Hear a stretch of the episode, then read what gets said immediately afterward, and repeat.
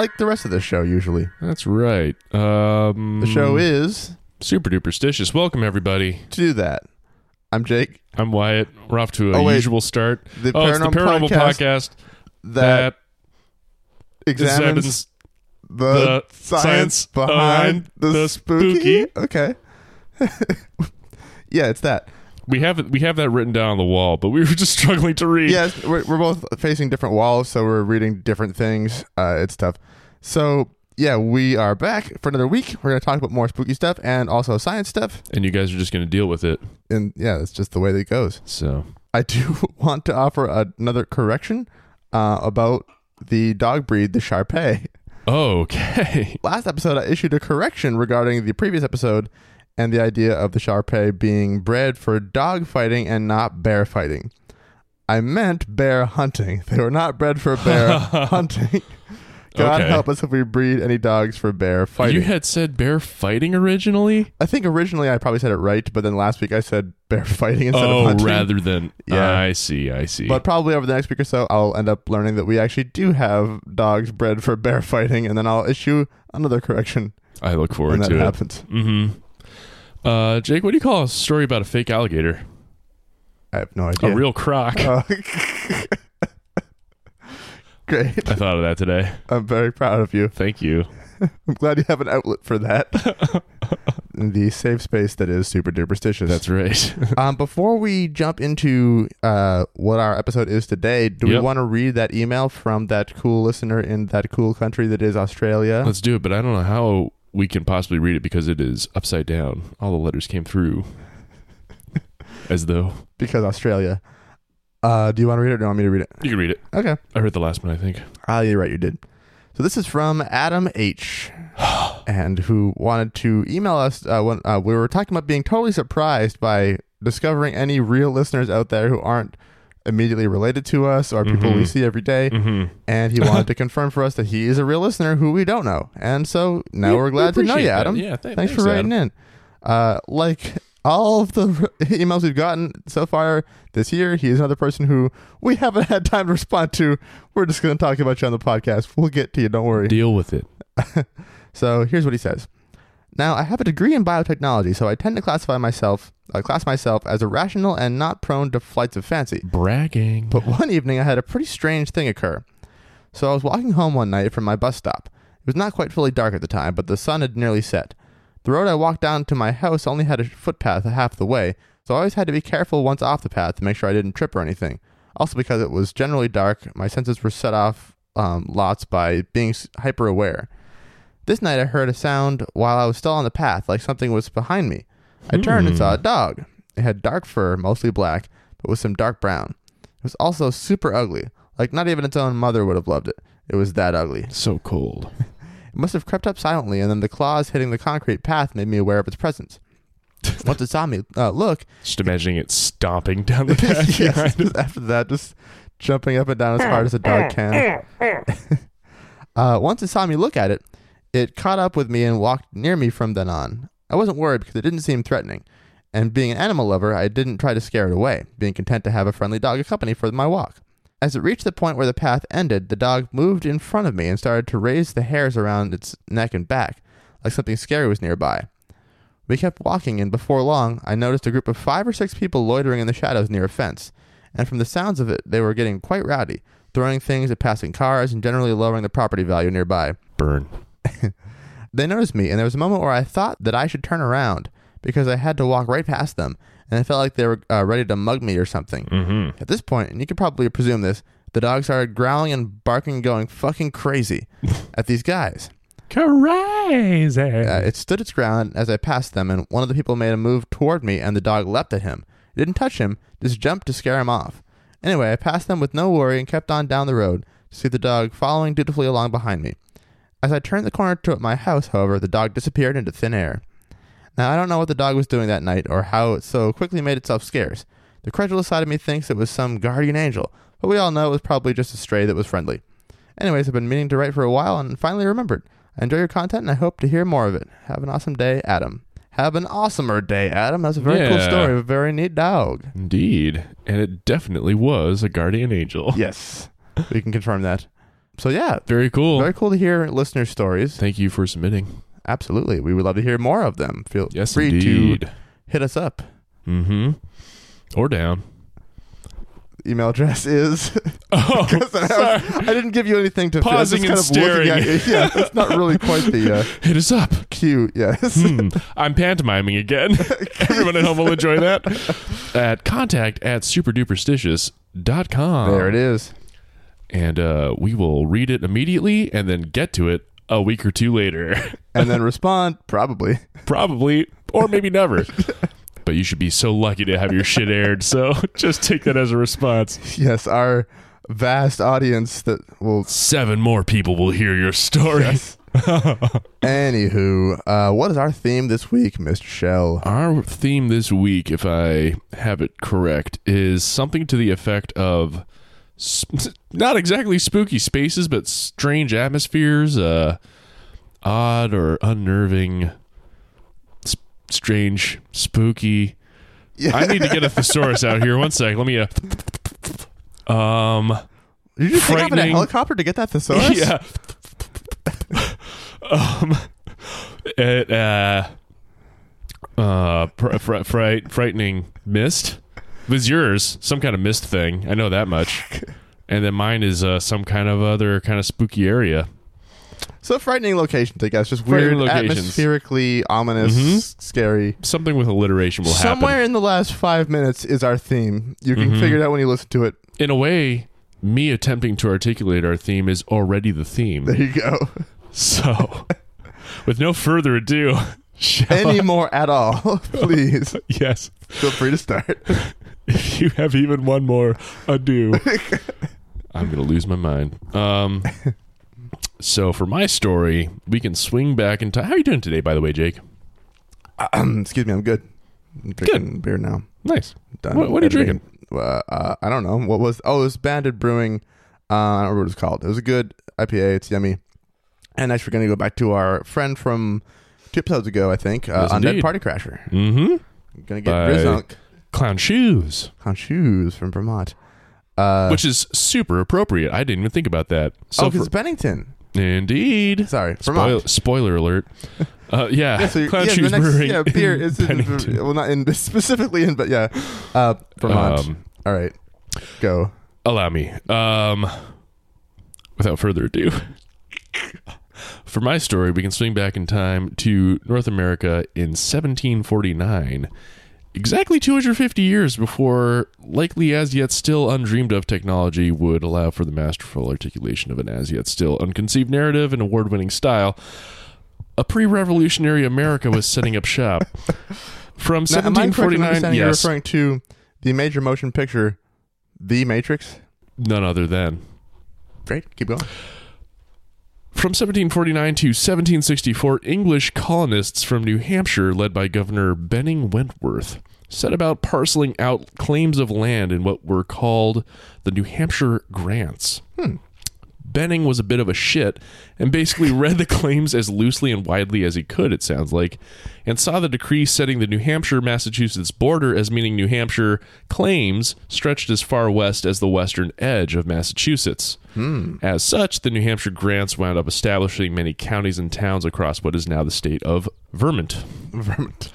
The very first of these grants, in fact, named in Wentworth, Wentworth's honor, was Bennington, um, in the heart of Bennington County, in what is now southern Vermont. Do you get into any of the kind of dispute with New York about territory? Uh, no, but that is absolutely a thing that happened. Cool. Yes. Yeah, I was. I, I didn't realize Please the do New have Hampshire that part in. of it. I read about that a little bit, and I didn't really want to turn it into too much of a history lesson, so I skipped on it. But go on. Yeah, just that the reason Vermont exists is because New Hampshire. Yeah, I didn't know that New Hampshire had made all those like really goofy claims like that. Um, and claimed So the land. goofy. New York also had laid claim to some of the land, and they were arguing over who the land belonged to. So finally, um, ended up being like, nope, nobody's land. It's its own land. It's Vermont now. It's a brand new state. How about that? That's Separate cool. from the rest.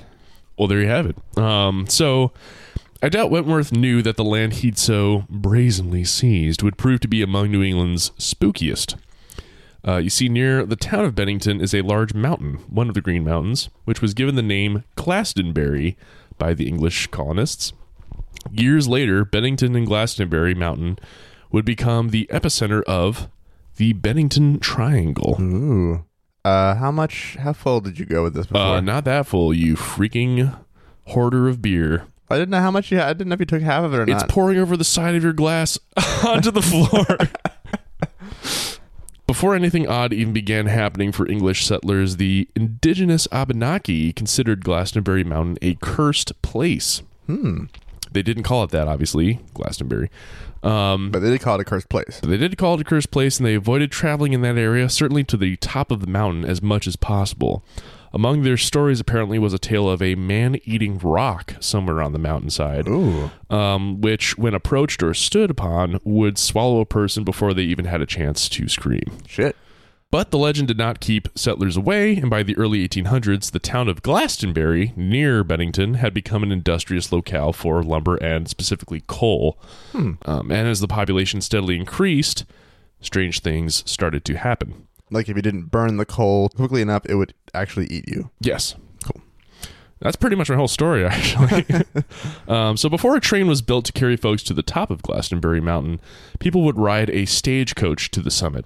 Sometime in the early 19th century, a stagecoach full of passengers were making their way over the mountains near Glas or up the mountain near Glastonbury. Um, I'm just picturing a lot of the hiking trails around here and just in New England Yes. in general and just a horse riding straight up one. That sounds terrible.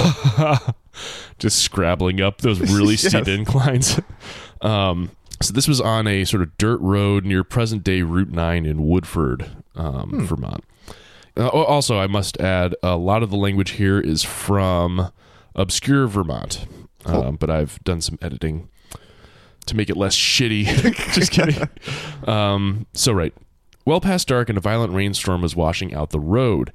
The rain was coming down so hard it soon forced the driver to slow down to a crawl as the thunder cracked the night sky. Uh, things became so bad that the driver eventually came to a complete stop in the dark and wet mountain wilderness. As he hopped down from his perch with the lantern to get a good idea of the situation, he noticed something peculiar illuminated by lantern light. oh boy. There were unfamiliar footprints in the mud just ahead of him. Probably the sound he made. uh, the rain hadn't washed them away yet, so they had to be fresh tracks, the driver reckoned. His observations revealed that the tracks were widely spaced, suggesting that whatever made them was enormous in size. He noticed the horses were beginning to get spooked, but he just couldn't stop thinking about those tracks. What what made them? He soon hollered back to the passengers and asked for their opinions. The horses were going wild, suggesting that something was indeed sulking nearby, skulking nearby, not just sitting around It's a sad. big sad emo in the rain. Exactly. Um, perhaps that was what made the tracks. As a few passengers began to step out of the carriage, something dealt a savage blow to its side. Whoa. All of the passengers scrambled out of the carriage completely terrified, but the blows kept coming until the whole thing tumbled over on its side. Reportedly, as the passengers and driver huddled together in the dark rain, some massive creature came into view. Although it was almost impossible to see, two large eyes could be made out staring at them, reflecting yellow light back from their lanterns. So, possible Tapetum lucidum. Thank you. Uh, a vague detail described the beast as roughly eight feet tall and hairy. It stood there for a moment before shambling back into the woods. The so called Bennington monster has apparently been continuously encountered ever since, or seen at least, for decades. Sounds um, like some Wyatt stuff right there. Yes, indeed. So, Is- even as recently as 2003, this isn't what my whole topic is about today. It's just one No, of yeah. many stories. Is there any mention of what happened to the horses when the stagecoach got flipped over? Oh, they went flying. oh no. They've never been seen again. they just went off straight up into the air and never landed. actually um, nasa on one of its first missions to the moon they they apparently saw four horse skeletons just flo- floating through space um, right next to a guy in a black cape and top hat or whatever Who they couldn't hear him, but they could tell that he was saying Cackling. something along the lines of "Ha!" and yes just as you have already said i personally love that this early 1800s tale is this sort of one-off strange encounter with a very squatchy beast well before the patterson gimlin sort of collective psyche infection if you will Yeah. so that Before it got all zeitgeisted. exactly so it gives me a little more of the ooh Mm. early settlement jitters Oh. very arousing. um, so decades later, in Notice your laptop is flipping over. It can't, can't seem to sit flat anymore. Again, more miming. a lot of great space work on this I- audio you know, podcast. I try to try to make it a really physical audio experience. Um, decades later, in 1897, a John Harbour and his brother Harry went hunting just south of Glastonbury Mountain. They split up to cover more ground, but at some point, Harry heard a gunshot, followed by John's voice crying out, "I've been shot!" oh, Harry could not find his brother, however, not even with the help of some friends. They finally found John's body the next day under the branches of a cedar tree, but his gun was still loaded and resting by his side just out of arm's reach, hmm. and he had clearly been dragged to where he was. oh, This murder has never been solved. That's pretty much as far as they got with it. huh. Over time, particularly after the logging industry imploded, Glastonbury deteriorated, eventually becoming a ghost town. In fact, it was the first town in Vermont to be disorganized in 1937. Wow. Uh, despite the eerie events of the 1800s, it was not until relatively recently that Glastonbury earned its reputation as one of Vermont's most frightening places. Beginning in the last cold months of 1945, people from the area began to vanish without a trace. Uh, the first to disappear was 74 year old Middie Rivers, which I thought was a girl's name. He was a native to the area and, as he worked as a hunting and fishing guide, was entirely familiar with the woods. One day, Rivers led four hunters up onto the mountain. Things were going fine until their trek back to camp. Rivers got a bit ahead of the group and, as he hiked just out of sight, vanished completely, apparently. Wow. Um, expecting to catch up with him at the camp, the hunters began to panic when they didn't see him there upon their arrival. Police and a group of volunteers combed the area for hours. As Rivers was an experienced woodsman, they were fairly confident that he would that they would find him in no time at all. But search attempts continued for over a month, and no trace, not even anything, was ever found. Local lore has it that Rivers disappeared near Bickford Hollow, the same place John Harbour was murdered. Oh. The next person to vanish is the most infamous of all the Bennington Triangle disappearances and consequently the most discussed. On December 1st, 1946, so this is, let me see, oh, just the very next year, 18 year old Paula Welden decided to take a hike on the Long Trail, which uh, cuts up and over the Glastonbury, uh, over Glastonbury Mountain. Uh, she left her dorm at Bennington College and walked into the woods wearing a bright and easy to spot red coat. Many passersby saw her as she headed out that day, including other hikers on the long trail itself. Kind of wish we had some long trail ale today. I thought about getting some as well. but as Monday arrived, Paula didn't show up for her classes. The college called the sheriff's department, and soon 400 students and faculty members had assembled to help look for the missing classmate. This quickly grew into a massive search party of a thousand people or more. Bloodhounds, helicopters, and even a clairvoyant combed the area diligently for weeks. A $5,000 reward was even offered for her recovery, which in 1946 was like $300 million. Easily. But finally, after three weeks of continuous effort, the search was ended on December 22nd.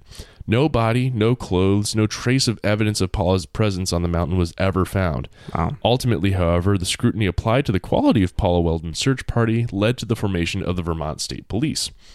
Um, to this day, there are people who think it's bad luck to wear red while hiking Glastonbury Mountain I did not know that. which plays into this very next one. Four years later, on Columbus Day, 1950, uh, Paul Jepson, who was like eight year old boy, uh, was waiting for his mother in his family's pickup at the dump where there were caretakers. Um, tough life. uh, when she came back to the truck, however, he was gone. Uh, like Paula Welden, Paul was wearing a red jacket, meaning he should have been easy to spot. But Miss Jepson, Mrs. Jepson, excuse me, she was married, um, couldn't find him anywhere. Uh, frantic, she called for help, and another search was laun- search was launched. Hundreds of townsfolk joined the search, combing the dump and the surrounding roads and mountains. They implemented a double check system where, as soon as one group finished finished searching an area, another would rerun the same location just to scrub it over wow. again. Uh, even Coast Guard planes were brought in. Bloodhounds, borrowed from the New Hampshire State Police, lost Paul's scent at the intersection of East and Chapel roads. After the search was called off, Paul's father disclosed a particular piece of a peculiar piece of information. Excuse me. Paul had mentioned that he had an inexplicable yen to go into the mountains. uh, You know, recently to his disappearance, just Yeah. just leading up to it in the weeks prior. So he just out of the blue was like, "I really want to go up there." Paul's disappearance made him the third to go missing in roughly the same area. So, was there a pattern? Well, the fact that his scent was lost at an intersection of two roads suggests I don't know. Maybe he got picked up by a vehicle. Absolutely. So, um, Abducted. there were two theories that were circulating at the time. One was that there were pigs at the dump his family were caretakers for.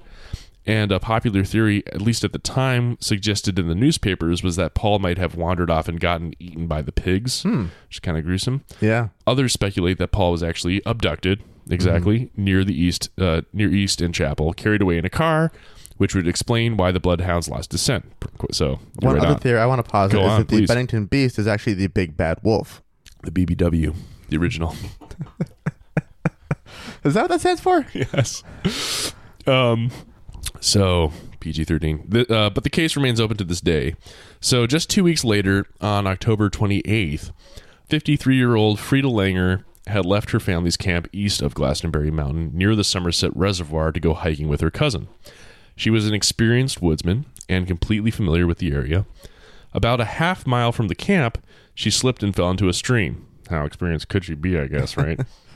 Just kidding. She decided to, to hike the short half mile back to camp to change her clothes and catch back up. And change into her uh, brand new red riding hood she really enjoyed. It. Yeah, exactly. I just did the math. Thank you for that. Um, but she never returned. Um, when her cousin got back to camp, he was startled to learn that not only had Frieda never returned, no one even saw her come out of the woods. Local authorities were quick to launch another search, alarmed at another unfathomable disappearance in the area. Once again, all efforts proved to be hopeless. They found nothing. The Bennington Banner picked up on the story and raised a disturbing question. How did Langer disappear completely in an area she was so familiar with? Ask Radiohead. Oh my god. um so unlike with many of the other disappearances, Frieda Langer's body did eventually resurface, Inside of a pig. dressed in a red hood. and that pig was inside of a very large wolf. It's like a Matryoshka doll. yeah. Uh 7 months after she had vanished. Wow. she reappears. So, and in an area that search parties knew they had combed thoroughly near the floodgates of the Somerset Reservoir. Hmm. It was a completely open area, meaning it would have been that much less likely to have missed even minor bits of evidence. That makes sense, right? I think so. It was a completely open area, meaning it would have been that much less likely They for anyone to have yeah. missed even minor bits of evidence, let alone an entire corpse. And yet, here she was. Or what was left of her. Oh. Apparently, her remains were in such gruesome condition that no cause of death could ever be determined. More disappearances. Does- it specify like just decomposition or like torn up or? Uh, Not in this article, unfortunately. And uh, I mean, after the amount of time that passed, probably both. seven, yeah, seven months is a Mm. good long time, especially Yikes. if you're in a moist wilderness environment. That's Yeah, not hard, good. hardcore decomp.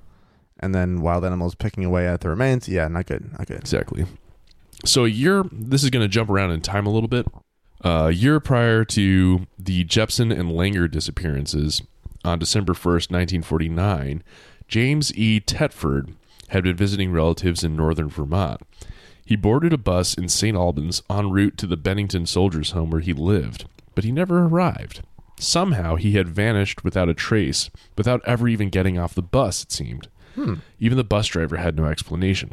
Although this account is often invoked as proof of paranormal happenings, it's worth mentioning that by the time James was actually reported missing, it was at least a week after the fact, when the Bennington Soldiers' Home finally decided to call his relatives to figure out if he was actually coming back or not. Okay. By the time the police were involved in the investigation, interviewing the bus driver and other passengers, it had been two weeks, and no one really remembered any details clearly. But some additional information did arise. James was last seen by a friend of his when his bus made a stop in Burlington, who guessed he might have gotten off there. Regardless, his disappearance still remains a mystery. Perhaps one of the strangest cases took place even earlier, however, in no, on November 11th, 1943.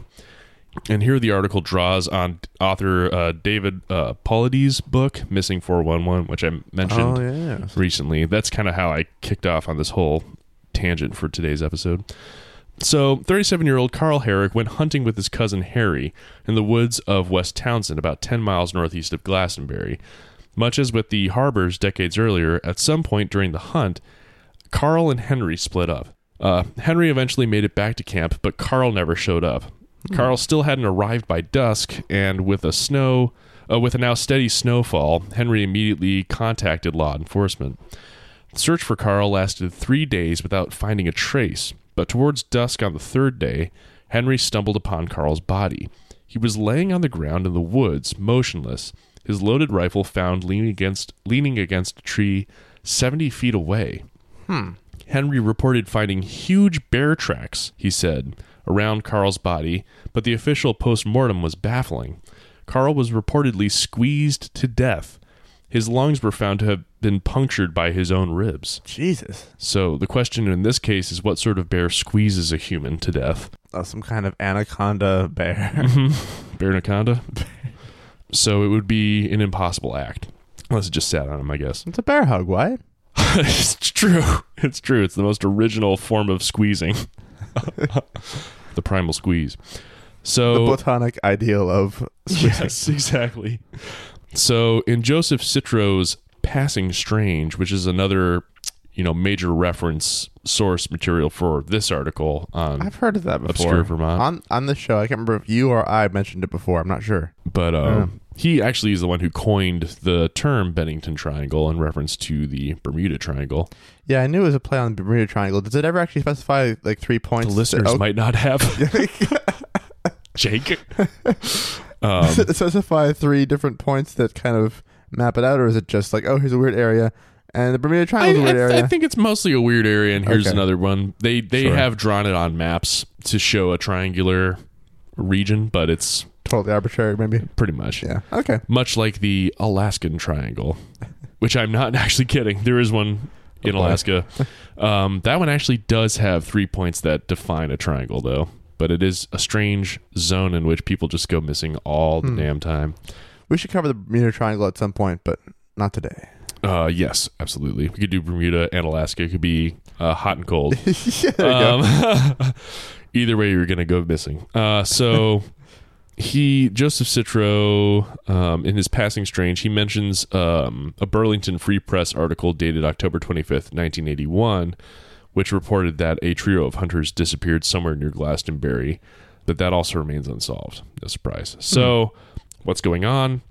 Obscure Vermont has already sorted some of the top theories. I'm not going to get into them in too much detail, but one of them is UFOs, the UFO theory. Good old UFOs. So apparently there are a lot of UFO sightings in this part of the country, and so folks love the old abduction story in that Yeah. regard.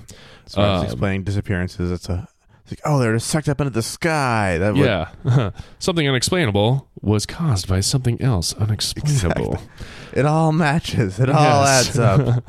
Another is that there is some large, creepy creature out there that is grabbing people up and stealing them away somehow. Big bad wolf. This is the big bad wolf theory. Um, there is the serial killer theory, but that is kind of broken apart by the long expanse of time over which these have occurred. Yeah, that's an awful stretched out career for exactly. a murderer. And further, the uh, serial killers usually have like a type, and the victims or whatever, I mean, I guess just the unfortunate folks who have gone missing have run the gamut of all stars and stripes. they have been roughly evenly split between male and female, and they span in age from 8 to like 75. So Man, there's nothing consistent there that would match but I mean, a. there are definitely some instances where like there was I think there was some serial killer in um, California who was just shooting a rifle into the highway like at a highway and just shooting anyone who drove by. who Oh, I could hit. see. So like I think sometimes the type could just be whoever I can get easily. It's more opportunistic that way. Right. But again, the like you said, the time frame on it is kind of wonky for someone to be active for that long. How old they must have to get, Right. and then to then squeeze someone to death. I don't know. that one's that one spooks me up. yeah, that's really weird. There's another that's like that Glastonbury in that area happens to have something like interdimensional windows where people just kind of like slip through time and space. I guess there's another triangle in Massachusetts, like the Bridgewater Triangle. I forget now. Let me Hmm. check. I do think it's funny how uh, when things can't be explained, like oh, different dimensions. That's the only way it could happen. Instead yeah, just- exactly. There's so many different re- weird reasons people can go away. The Bridgewater Triangle. Okay. Exactly. Yeah, quote unquote window areas. uh, places or some sort of internet interdimensional doorway or vortex into another world. Sometimes these can happen in the middle of a flight from France to uh, Japan, and suddenly you find yourself in a different country that you. Yes, yes, indeed. Despite having I trailed off passports. before having a plan for having the rest of the sentence laid out, no, thinking you, would pick up on it a little sooner, so I would have I, to keep I going. was still I was reading the man from Torred. Okay. Yeah. Uh, hmm now they all know. what was I going to say before that? There was something else I was thinking of when you were talking about the uh, interdimensional like disappearances and kind of thing. Let me read your mind one sec. Mm, French fries. Yeah, I'm hungry. I'm looking forward to dinner. We're just gonna have French fries tonight. We're just gonna have a pile of French fries. They'll just dump them all on the table, Mhm. and all four of us are just gonna eat them Sounds good. fistfuls. Fistfuls. Um, I don't know. Keep going. Uh, the end. Perfect. Um, no, that's very cool. I didn't know anything about that. I mean, I lived in Vermont for the four years that I went to college there, up in the Burlington area, and Mhm. um, not that that's super close to Bennington, but it's just very cool to hear all this stuff now. Oh, I remember what I was going to say now. I was wondering about anytime there's a bunch of disappearances in an area, I wonder then if it becomes a sort of self-selecting when the reporting comes in. If another self-fulfilling, yeah, sure. If anyone else disappears and like, oh no, it's another part of the pattern. Like another person disappeared in the same spot, where it's possible that the same number of disappearances are happening in wildernesses elsewhere too, Right. but because there are already some there, everyone's like, oh wow, it's like, it's there again. It's it's part of the same Exactly. mystery, It's like a pattern without a necessary cause. which is actually related to the Bermuda Triangle too, where it's like, Very oh, how much. much, so many planes go down there, so many sh- ships sink there. Like, why is that happening? It's like, well, if you look at where it is in relation to every trade route across the entire ocean on that side of the world, or all the different flight patterns and stuff. It's just one of the most heavily trafficked areas. So, just by the law of averages, it's going to be the most accidents there. Exactly. Yeah. People don't have tend to cover it now. I just kind of covered it all. to. yeah. People freak out because of. I mean, this is kind of like David Paulides' thing too. Is uh or David Politis, I guess, is actually how a lot of people have said Okay. it. I like the Um, Greek version better. Well, actually, they both sound Greek. Never mind. Yeah, right, fair. Um, but I also prefer the Polides rather than Yeah. Polites or Politis. What the fuck ever. Pilates, I think. David Pilates. That's actually how I'm going to say it from now on. He keeps fit. But his whole thing is like finding these hot spots of people vanishing for this 411 stuff. Yeah. And that's the whole premise is these are locations where more than average Mm. people are going going gone. Yeah. And um, so what's what's happening? What's causing that? But just as you say, often it's just traffic. You know what I think, Mr. Shell? I think our next special report needs to be about missing 411. Ooh, That's what I think. missing four one one found. Is this what you're looking for? Error for? 404. Arrow four oh four. Oh my God! Missing four one one. Error four oh four. Duh. Signed, The sealed, internet. delivered. All right. Yeah. Cool. I like it. I like it. And I liked your story very much. Thank you for sharing. You're very welcome. Yeah, it's pretty spooky. I'd like to go check out Glastonbury Mountain now. Yeah, let's go find rocks, stand on them, see what happens. Exactly, with red coats on. Yep. Um, I'll Nighttime. be I'll be eight years old. You be seventy five years old, Deal. and uh, we'll let's go bring hire some, a coach and We'll uh, bring some pigs along, yes, and uh, yeah, that'll be good. we'll bring some kind of recording thing so you can find out what happens. Yeah, if they ever find it, Yes. we should tie it to a long string. Tie the one end of the string around a tree at the start of the trail. I was gonna say GPS, but that works too. um, you mean global positioning string? Yes, of course. there we go. We're on the same page. yes. All right. Well, it's funny that you mentioned like a carnivorous rock because that's kind of relevant to my story today, Ooh. which I think you already know because You we gotta always be talking about we- Cannibal Corpse. What? Cannibal Corpse. It's a heavy metal band. oh, okay. Um, Carnivorous rock. Anyway, go on. yeah, no, I'm not. Uh, yeah, we always discuss a little bit in advance what our stories are going to be, just so we don't do the same thing. So you kind of have a sense of what I'm doing. Uh, this isn't the first time that I've chosen a story that has led us to the mythical southerly land of Florida. By the way, Ugh. so we're going there again. First time I did was in um, episode 32, the vegetable golem of Mouse Mouth. That was a good one. And to all our Florida listeners, get the fuck out of here. Just stop listening. This was, of course, the story of the Moss Man of Boca Raton. Yes. Also, weirdly enough, this prior instance of my talking about Florida was also from uh, the website mysteriousuniverse.org. And my story today is also from there. so I present to you now a tale by Brent Swancer. Mm, Quote. a Swancer event. Yes. Quote, fog and mists have always, um, Is that the title? no, try this again. Fog and mists have always had a strange allure for us. They invoke a certain sense of eerie beauty, yet at the same time, a feeling of dread scratching at the back of our mind. There's always been an irrational sense lurking somewhere within us that to enter a bank of sudden fog might mean to never come back out. I hate sudden fog. Something malevolent and unknowable prowls within. Oh And it is this that has caused mists and fog to become as steady features upon the landscape of both horror stories and sinister legends. This is that purple guy, right? This is not the same guy. Oh, It's just the same website. So I kind of forgot the specific combination of red and blue this website's Indeed. writing style seems to always take, regardless of who's writing for them. hmm Um, so what I may do here is just provide translations throughout. Uh, so in this case, fog is creepy. Fog is yeah. I like that. Okay, cool. Thank you. I was lost, I, as if in a very real fog. As for sudden fog, I do want to mention a time. Sudden um, fog. it, well, it is kind of funny. In Mm. uh, September of this past year, September 2018, I remember it was September 14th because it was my last day of my previous job. Never forget. You mentioned November 11th in your last Yeah. segment, and I was like, I don't know if I should do that. I know. I So- feel a little dirty, but That part's terrible. that okay. part will cut out. Yes, We'll leave it in. Well, no, we'll leave it in for our contrition. but we'll say we're cutting out because we feel bad. Yes, exactly. All right. Go on. Oh God. Um, when we were driving, so after work, we decided to go to Portsmouth and just like just have a pleasant evening of like, oh, I'm sad that my job's over because my contract ended, and let's go do fun stuff. So Yep. we like went to dinner and went to um uh, went, actually came to here Kid, to Kittery, watched across the bridge, and went to the uh, Wallingford Dram, got some delicious Mm. cocktails. Drown your sorrows. Yes. On the drive going down 16, there was a wall of fog ahead of us. It was a sunny, Mm. completely sunny day, like almost no Mhm. clouds. Mm-hmm. And up ahead, it was just like a wall of fog we were driving towards. And I was looking for everywhere you could see from side to side was all just fog. Mm. Like, we're driving into that? What the hell is that?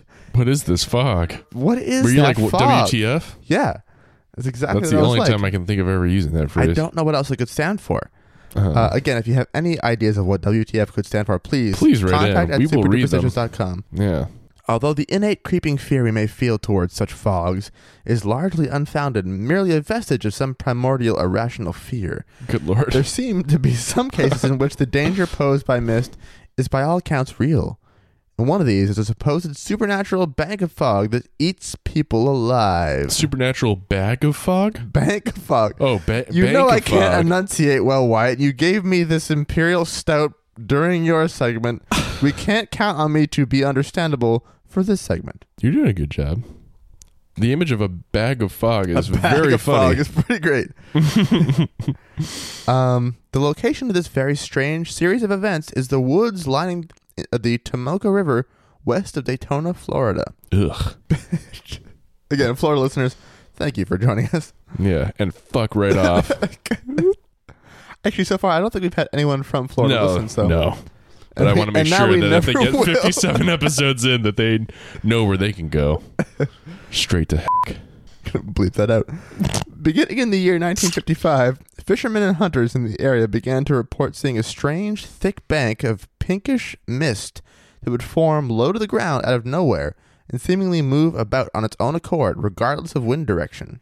Although this is perhaps spooky enough already, this cloud is said to have had some sort of corrosive property, Ew. supposedly stripping dead animals and even humans of their flesh to leave only bleached bones behind. Wow. Not sure how many just human bodies were laying around to be stripped of their flesh, but you know, whatever. Mm-hmm. Uh, it Feels is- like something that would hit the news pretty quickly. yeah. It is even said that it is not only dead carcasses that um, were the victims of this As ominous opposed to those cloud. living carcasses. Go yes, but that it also took living prey as well. on. What? What? So yeah, it's a fog that eats stuff. Okay. That's the translation. Oh, here. thank you. Thank you. I forgot you were going to provide translations. Indeed, the cloud over the years has apparently been blamed for around a dozen mysterious disappearances in the area, as well as the discovery of unidentified human bones. And it is said that the ominous pink mist is almost like some voracious carnivore oozing across the landscape to devour all it comes into contact with. So again, it's a fog that eats stuff. Mm-hmm. Go on. this guy is sort of the master of oh, how how to articulate this. I think he's paid by the word. I think they all are. I think so, but the like the the the turn of phrase where you say like unidentified human bones, it like counters itself in one phrase. you know what I mean? Yeah. I know what he means. Unidentified as like no personal identity could be applied. Sure. But there are other statements he's had in this so far that are the same kind of thing where it's like, I don't know what I want. Let's go to the movies. You know what I mean? It's like this kind of thing. um. Anyway, I just love those moments so much. Carry on. Hopefully, there'll be plenty more Yeah, ahead. I suspect there will be. Some of the carcasses and remains found have rather gruesomely. Yeah, carcasses and remains have yes. rather gruesomely been described as appearing to have been melted or half digested. Mm. There have even supposedly been reports of the predatory fog in action, with animals, birds, or insects that come into contact with the mist Oh yeah. said to drop dead and be ensconced by its wispy tendrils. Goodness. So it's a fog that eats stuff, but also one that creates solid horror movie visuals. yeah, this is sounding more like a blob than a fog right now. yes. The mist was also said to strip trees of their bark or dissolve brush, leaving swaths of dead land in its wake. Whatever if it's not pink but orange and also a fire. I don't know. yeah, for real. Um, such sightings and strangeness continued up until 1965 or 66, and there have been many legends as to what the bizarre cloud could have been. Mhm. We're talking about a s about a decade worth of these weird sightings of this weird cloud. Mhm. One popular theory is that it has something to do with a local native named Chief Tomokie, who is said to have been cursed for stealing a golden cup and drinking from some mysterious fountain of youth without permission. For his transgressions, the chief was hunted down and killed by other tribes, and his golden cup taken back. Mhm. It is the spirit of Chief Tomokie that is said to prowl the land, intertwined with the mist. Although what connection any of this has is up for debate. Which is also kind of a just a non-statement. It's a non-statement. Yeah. Yeah. Uh, it's also pretty goddamn annoying how quickly the indigenous people are magic explanation gets thrown out around in these I kinds know. It's of the first uh, thing stories. he grabbed. That's the very first thing he grabbed. Yes. So for a quick aside, in the general region in question here in Florida, the uh, this would probably be the Seminole or possibly Timucua people. The Timucua were a group of several different tribes, all kind of lumped into one name category. According to Hmm. the Spanish, they all spoke the same language. I It's called see. Timucua. But it was, it was a number. It was like a, almost ten tribes, I think hmm and they were almost completely wiped out by the apocalyptic plague that the first Europeans brought with them to North America. Oh wow. I previously discussed this in episode 48, Right. how it kind of wiped out almost all human life on the continent before any of the major waves of European colonists arrived. So fucked. Yeah, it was a an apocalypse possibly bigger than any of the Black Death in Europe. Oh. Um, so when colonists arrived, they had all this land prepared for them to use, and like, oh, cool, must be Providence. yeah. It's like, no, actually, you just killed it's everybody. biological warfare, Yeah. friend.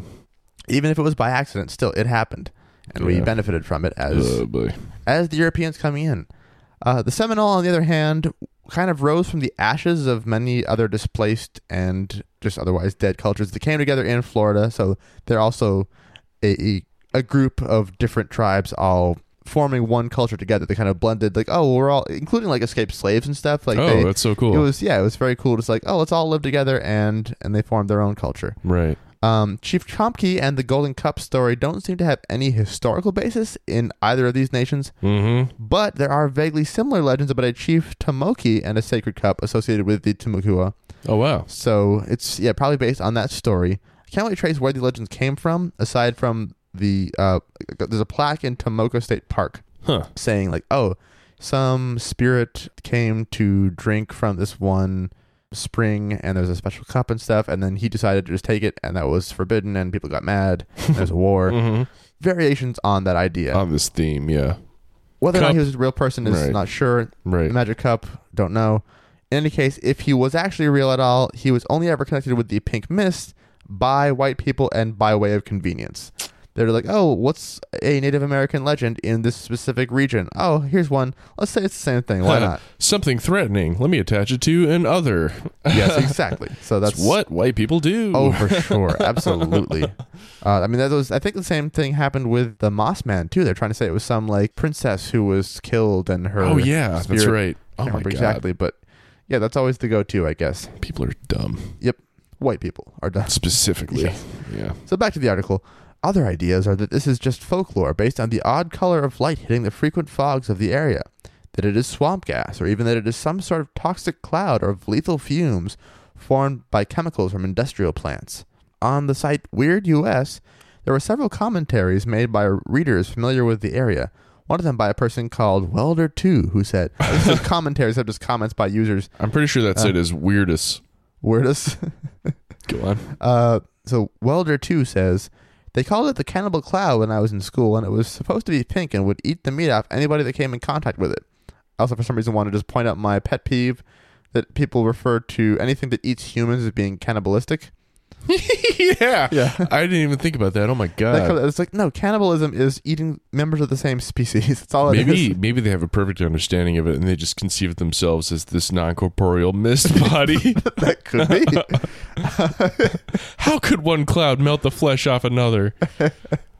Aren't we all just pink clouds trying to make our way in Yeah. the world? so that same user goes on to say it wasn't swamp gas. It was more like a fog that really didn't cover but a small area in a low spot. If you go into the woods called the Tiger Bay Preserve right near the Tomoka River, you might be able to see it. I don't think you can see it all the time, just certain times of the year when we get a lot of fog. I don't think there's anything to the cannibal stuff of people disappearing. I think it's just fog that reflects a pinkish color in that area. Most of these newcomers who have moved in don't know anything about it. You have to talk with people who were around in the 60s to hear about it. Mm-hmm. Another commenter called NSB said of the carnivorous cloud, There's a lawyer I know that could fill you in more on the pink cloud. What it was, nobody knows, except it was like a thick pink fog that covered a wide area of the Tomoka forest. Oh, another beautiful example of that statement. what it was, nobody knows, but it was a big pink cloud that too, yeah. you know. Um, this is from another website too. People actually just so everyone just like inclined to say, Oh well, we don't people know. do it all the it's time. this- It's, yeah, hilarious. yeah. Anyway, go on. Um, well, there's there's the innate urge to explain things, even if you have no idea what the answer is. It's it's yes, we all do it, but it's uh, It's it fun when it always comes up a stands out. Yeah, for me. Yeah. Now there are claims that many people vanished in that area and only their bones were found. The pink cloud is blamed for the disappearances, and people said it would actually eat the flesh off your bones. so again, this is not anything new from the story. Anyway, uh, this is back to just the main article. No more quotes from the other place. Mhm. Curiously, there is another unexplained phenomenon from the same area that may be connected. This is the history of strange spook lights haunting the area of the Tomoka River at the, around the same time. SSLs. Yes. For years, there were stories of anomalous lights um, flitting about the same woods that the mist is said to inhabit. And this light would often follow people around or even chase vehicles before vanishing into thin air. Hmm. These lights are said to have been seen by numerous people over the years who were more often than not left perplexed as to what they have just witnessed. Suzanne Hetty, But a handful of them are not perplexed at all. Yes. Suzanne Hetty, executive director of the Ormond Beach Historical Society, had her own run-in with the mysterious lights on many occasions, of which she would say, quote, the first time I saw them, as the car approached, they separated in two and went around the car and Hmm. reformed behind the car. Hmm. The second time I saw them, they formed in front of the car and went over the car together. There was Mhm. a lot of speculation as to what it was. Nobody ever really knew what it was. Of course, the most obvious answer was aliens, but other people discounted it as swamp gas. But I find that hard to believe because there weren't any reflective lights. Uh, in some versions of the reports, these mystery lights themselves were carnivorous and lethal. And the assistant manager of Tomoka State Park, Joe Isaacs, remains skeptical, but saying of these darker accounts, quote, there are a whole bunch of versions about the lights. There's one person that says if the lights make contact with you, it would eat your flesh. It's a little gory. Locals say that a young couple who were, uh, that were parked on the side of the road were involved in an accident and died, and they are a part of the haunting now. hmm I don't want to be a nice naysayer, but I've lived here in the park for 30 years and I've never seen them. I think every town in the world probably has a legend like this. I like that he's sheepish about denying the reality of lights that eat people.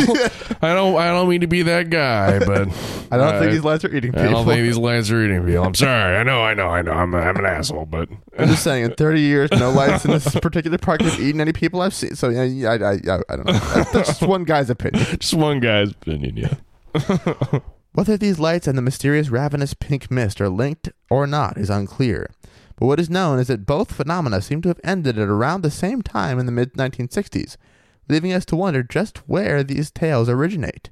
Were these due to some sort of ancient Indian curse in the land? Is it ghosts, aliens, or other supernatural beings? I said, why not all Yeah, of them all at the same them. time? Why- Yeah. uh, is, is there a chance that this really is just an optical illusion melded together with superstition and spooky folklore? Nah. No way. If so, then why should it just begin in 1955 and then end approximately a decade after? There are no clear answers. But whatever the carnivorous pink mist or these mystery lights were, they remain a creepy bit of legend from this rural area that has never been truly solved, and perhaps give us a reason to fear the fog after all. Alrighty.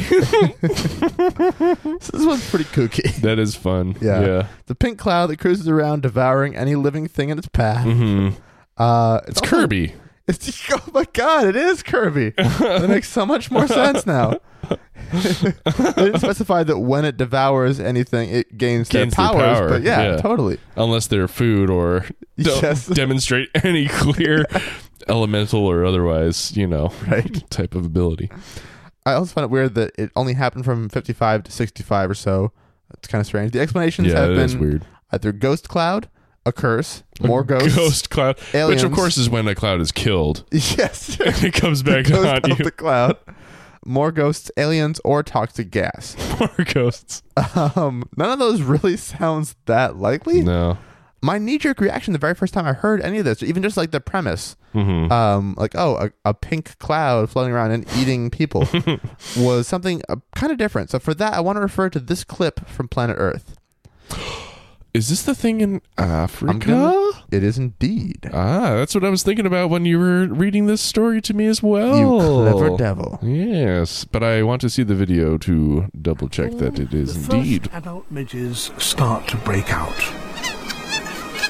I love the Foley work in Planet Earth. They add way too many sound effects. Soon, Yeah. millions upon millions of newly hatched lake flies are There taken go. to the wing. Oh. Huge cloud of just. It looks like an actual cloud over the water, Wow, yeah. just drifting there. Look at them all. Early Holy shit. explorers told tales of lakes that smoked, as if on fire. Oh shit, that's so cool. But these spiraling columns, hundreds of meters high, are making flies. So That's it's cool. flies. So hang out right there. I have another video The too. visuals are great. yeah. I did not think that was not what I was thinking of. Oh, actually. Oh, okay.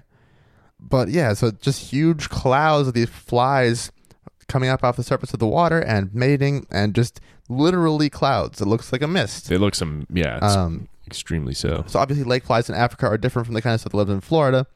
But I'm just using them as an exaggerated example of what swarming flies can look like. Right. Um, gnats are also known to form pretty intense swarms. People call them gnat clouds. Mm-hmm. So here is a cloud o gnats. Um, That's nasty. make that a little bigger. Let's play a little bit of it. So this is at someone's farm. See, they're, they're filling the sky pretty thick. It's going to become slow motion in a second. You'll be able to see how Oh, That's pretty bad. my god. slowing down. now, there it goes. Look at how fucking many of them there are.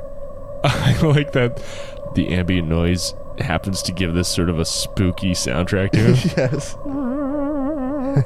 uh, just for folks at home who don't feel like loo- looking up these videos, we are watching just A swarm. it's yeah a swarm in slow motion. Yeah. I'm, I'm speechless with how many gnats are on screen. it's horrible.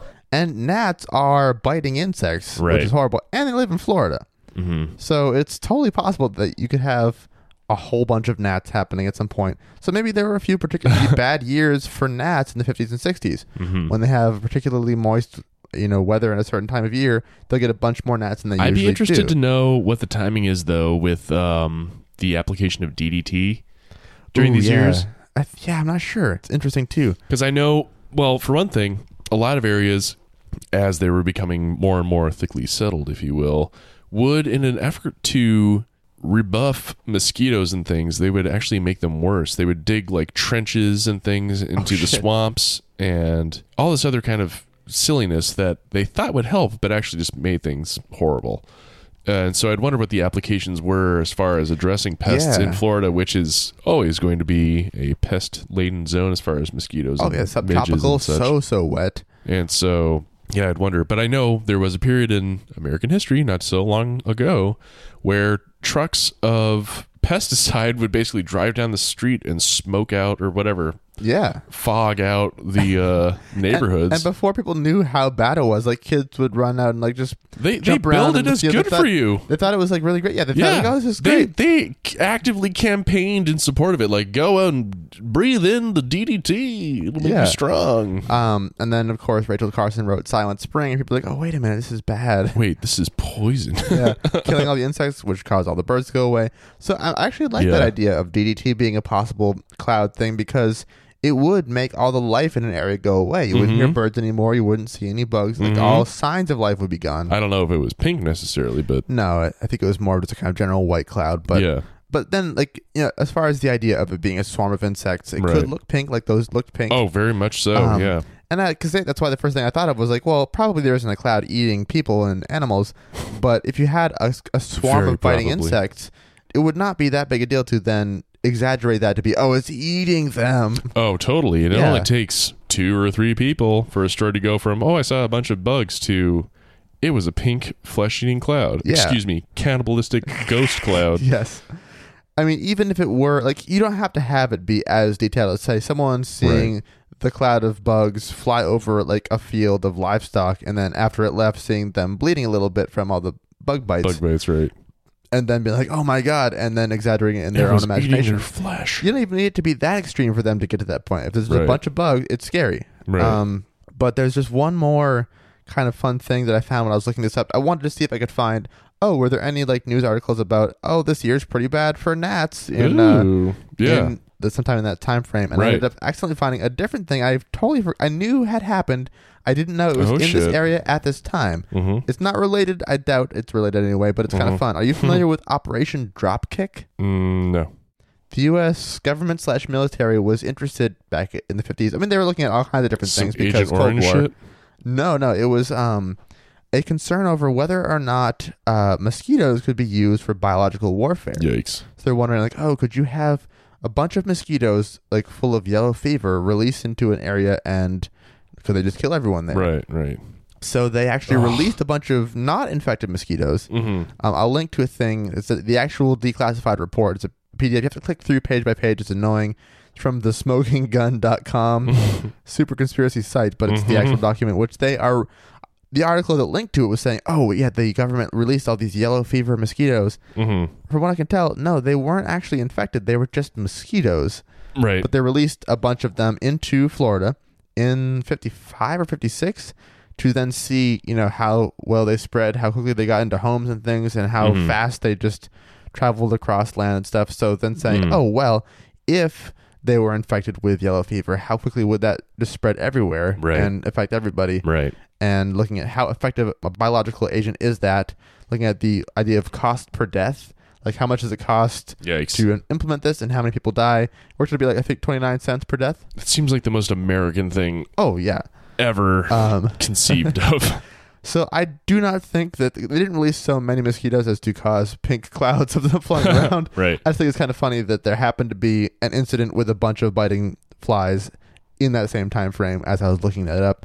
True. But uh, yeah, so the, when we talk about these different kind of mysteries and stuff, usually we come down on like, okay, maybe it's this natural explanation, maybe it's this one, or maybe it's something we can't explain, Right. or maybe it's bullshit. In this case, I'm saying it is either biting insects or bullshit. I don't think it's any of the other possibilities. God forbid it was both at once. oh God. yeah, I'm with you on that for sure. So that is the uh, carnivorous pink cloud from Florida in Wow. the 50s and 60s. I like that very much. The thing I was thinking of in Africa, I want to say it was Africa. This is a real, you know, a true event as well.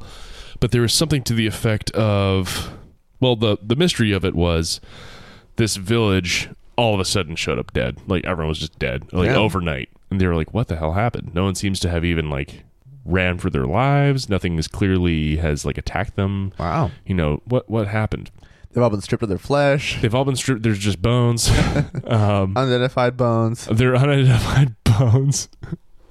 but it wound up they they figured out that it was a massive gas release from a nearby lake or something Oh. like this. Some some sort of cloud of very toxic gas. I forget what kind had just like erupted up. The toxic kind.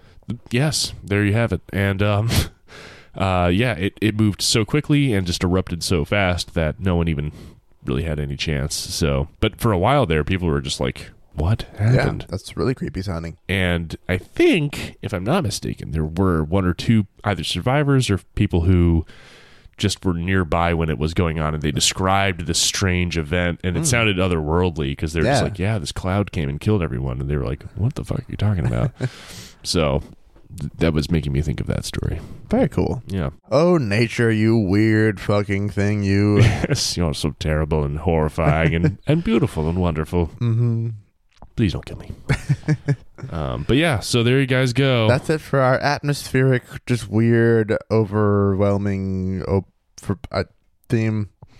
Spooks. Mm. couldn't have said it better myself and uh, yeah next week we'll have something else Probably easier to describe, I bet. Probably, yeah, one should hope. And uh, until then, Thanks. I'm Wyatt. I'm Jake. Bye. Bye.